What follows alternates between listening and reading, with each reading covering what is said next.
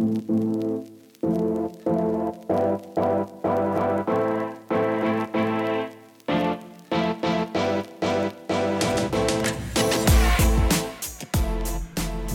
to the September 12th edition of the PFF Daily Betting Podcast. This is Ben Brown. I'm riding solo today, which means we are going to go through some of the best betting plays for our first real college football slate. The ACC is set to begin their conference schedule with six of our top 25 teams, according to ELO, set to play this weekend before we dive fully into some of the best bets according to Greenline, I thought I would give my thoughts on why recreational and more serious sports bettors should focus a significant amount of time and resources on college football. Really, it all comes down to volume. But there are two different measurements related to volume that make college football great to target from a sports betting standpoint. First, the sheer number of games and schools makes it nearly impossible for markets to be as efficient as they are for the NFL. The evidence for this is apparent as in the offseason, NFL lines for week one were hung nearly five months in advance, while the college football spreads and totals we are seeing now have slowly trickled in over the past couple weeks. Books are looking to set lines as quickly and efficiently as possible, but the high amount of college games that occur with matchups all over the spectrum as far as team strength or power ratings means handicapping every game correctly is a difficult task for sportsbooks. The second part of volume is the ticket or cash volume wagered on any one game. The handles for NFL games are huge, which allows for the betting market to become more efficient with each subsequent transaction. Because each bet is a piece of information for the market to digest and decide what it wants to do with it, college football is nowhere near as popular of a sport to bet on and doesn't receive nearly the amount of attention or volume that the NFL generates, especially for non marquee matchups, which consistently occur throughout a college football slate. That means there are lots of unidentified opportunities for mispriced lines on a college football slate that simply doesn't happen with the more efficient NFL betting markets. These two factors create opportunity for anyone with the time and resources available to learn and understand the college football game. And this is where PFF can help, as not only do we have the predictive models for sports betting already built like NFL and NCAA Greenline, but we are one of a small subset of providers of advanced stats for college football, and the only one that grades every single player on every single play of every game at the FBS level.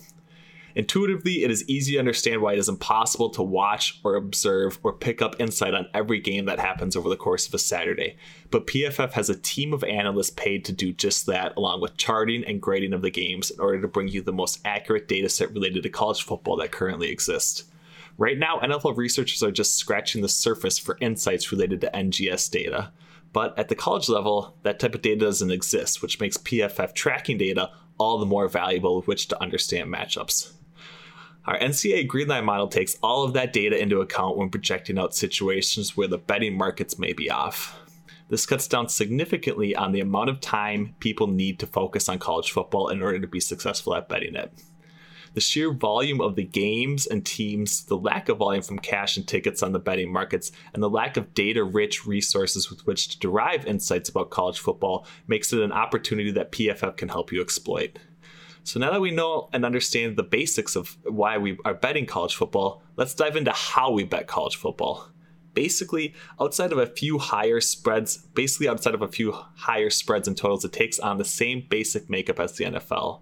In the NFL, the median spread is minus three, with the mean at minus 2.28. For a spread to land in the first quartile, which is the median of the lower half of the data set, it would need to be minus 6.5 or more. Well, the third quartile is plus 2.5 or more for the road team. In the NCAA, those distributions are much wider. The median spread is minus 6.5, with the mean being over a touchdown favorite at minus 7.5. This means that just in general, it's three and a half points higher for the median spread than for the NF, for the NCAA than it is in the NFL. To be in the first quartile for the NCAA, you need to be a home favorite of minus 17.5 or greater. While the third quartile also has a wider range than the NFL and is at plus 3.5 for the road favorite. So the spreads that we're seeing are significantly different on a weekly basis from what we have in the NFL. Totals are also even more varied from the NFL to the NCAA. In the NFL, the median total is 44.5, and the mean sits right at 45. A game in the first quartile has a total of 42 or under. The third quartile is 47.5, which is a difference of about five points. In the NCAA, the median total is over 10 points higher at 56, with the mean at 56.5. To be in the first quartile for the NCAA, you still need a total of 50.5 or below. The third quartile is 62 or higher, which is basically 1.5 points below the highest total we have ever seen at the NFL level. And that's just in the third quartile. We've seen some astronomically high scoring totals in the NCAA, things that we just would not see at the NFL level. So the spreads and totals are different, different, which also implies that the key numbers associated with both leagues would vary, especially for the totals. Spreads essentially basically minus three is still the most likely outcome and number for a game to land on for both college and NFL. But an NFL game is almost twice as likely to end on minus three than an NCAA game is. Minus seven is the second most important number for a college game, whereas the NFL sees a higher percentage of games land at plus three. The margins are more tightly distributed in the NFL than the NCAA, as the NCAA key numbers go from minus three, minus seven, plus three, plus seven, and then it moves into the home favorite key numbers of minus 14, minus 21, minus 10, and minus 17. This highlights that we see home teams t- typically cover and do so in impressive fashion on the college side. And NFL games are typically much more tightly contested. We see a lot more road favorites winning, stuff like that in the NFL, whereas NCAA is typically much more spread out the margin between the games. For totals, it is even comparable between the two classes of football. The NCAA has a much wider distribution due to the higher scoring games. The most key NFL numbers for the total have just shy of a 4% probability with which the total game lands on. The NCAA sees even a lower percentage of probability because they have such a wider distribution for the uh, total outcome of the game. Now that we have a decent basis for the differences between NFL and NCAA, let's dive into the best bets that we have for this weekend's action. The first game we have coming up Syracuse versus North Carolina. This spread has been on the move since opening at minus 19.5. It cut through minus 21, which again is a key number, especially for that home team favorite. It took a quick break and then pushed all the way to minus 23 as we head towards kickoff. Sam Howell is probably in that second or third tier of Heisman Trophy candidates. I don't think Tommy DeVito is anywhere close to that tier of quarterback play. The market has unfortunately gotten away from us for this game, which means that really the only viable play we have is on the total. Greenline expects points to be at a premium, but the market has been moving upwards after opening at 64 and now sits at 65.5. This is a good spot to buy in with Greenline assigning a 1.9% value to this under. Another game that's kind of been interesting from a Greenline perspective is Tulane versus South Alabama.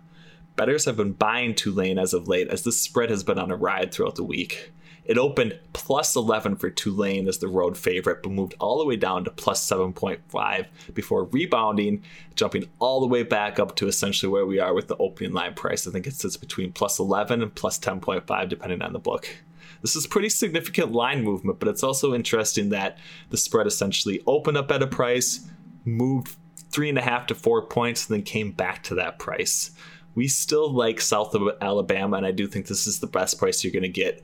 At that 10.5 number, we do give South Alabama 1.2% cover probability or value on their cover probability. So this is definitely a playable game. Another game that's kind of interesting that could turn into a snooze fest relatively quickly, though, is that UTEP versus Texas Longhorns. Right now, that spread sits at plus 43. It did open up two points below that. Obviously, Texas has probably the public team in this situation, obviously, so they are going to get some backing.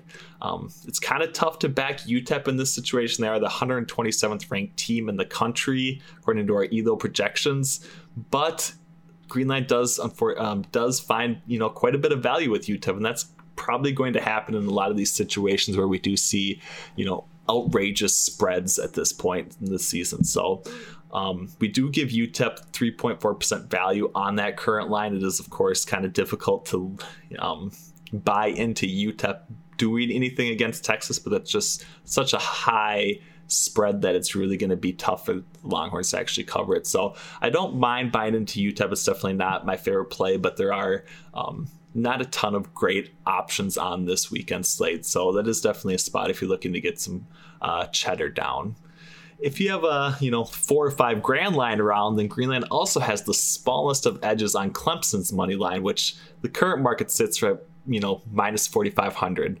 Greenline gives Clemson a ninety eight point five percent win probability, which is 0.7 percent above the break even percentage. This isn't a recommended play, but if you saw a line, you know, hundred dollars lying on the sidewalk, you'd probably stop and pick it up but I can understand why people's risk profiles don't value this bet enough to lay down the kind of money required to make it worth it. So it's probably a pass for most people, but there is that slight edge, which is um, noteworthy in this situation because it is something that you know betting models wouldn't necessarily gravitate towards. On the other side of the risk spectrum, we also have daily fantasy sports, where instead of having to lay a significant amount of money to win a little, you can risk a little amount of money to win, hopefully, a lot. It is a relatively light slate for college football DFS, so we won't spend too much time, but we can offer a few plays and suggestions based on our projections. The top projected quarterback in our model is Brock Purdy. He's the sixth most expensive quarterback. We actually project that game to be one of the closest games on this main slate of DFS action, so it does seem like Brock Purdy potentially get four quarters of run in a tightly competitive game. The question is, what receiver to stack him with? That is a good question. The top projected running back that we have is Jordan Mason um, at a price per dollar perspective, basically, is obviously not the top projected running back overall in sheer fantasy points. But at $5,300, he does offer significant volume related to his price that he should be able to pay off his salary. Uh, two of our favorite wide receivers on this slate, Tamorrion Terry, $7,800 from Florida State. I do expect Florida State to actually play quite well here. Um, I do think Terry's going to receive the majority of the market share in this situation. Another spot that we like, Jonathan Adams Jr., $6,000 at Arkansas State. They already had some game. He put up a decent amount of uh, fantasy points in their first game, and I do think that he's actually able to uh, come through again for a lot of people if you want to stick him in your DFS lineups. Um, if you have any other further questions about DFS, you can definitely hit me up on Twitter. My handle is PFF underscore Ben Brown. Um, so this has been a wrap for the Saturday morning edition of the PFF Daily Betting Podcast. We talked some initial strategy and context with betting NCAA football and got into some detail on this Saturday's best bets, along with plays to consider in your DFS lineups. Tomorrow, there will be a deep dive with George Chahrouri and Eric Eager talking about NFL player props. You don't want to miss that. Thanks for tuning in. This is Ben Brown on your PFF Daily Betting Podcast.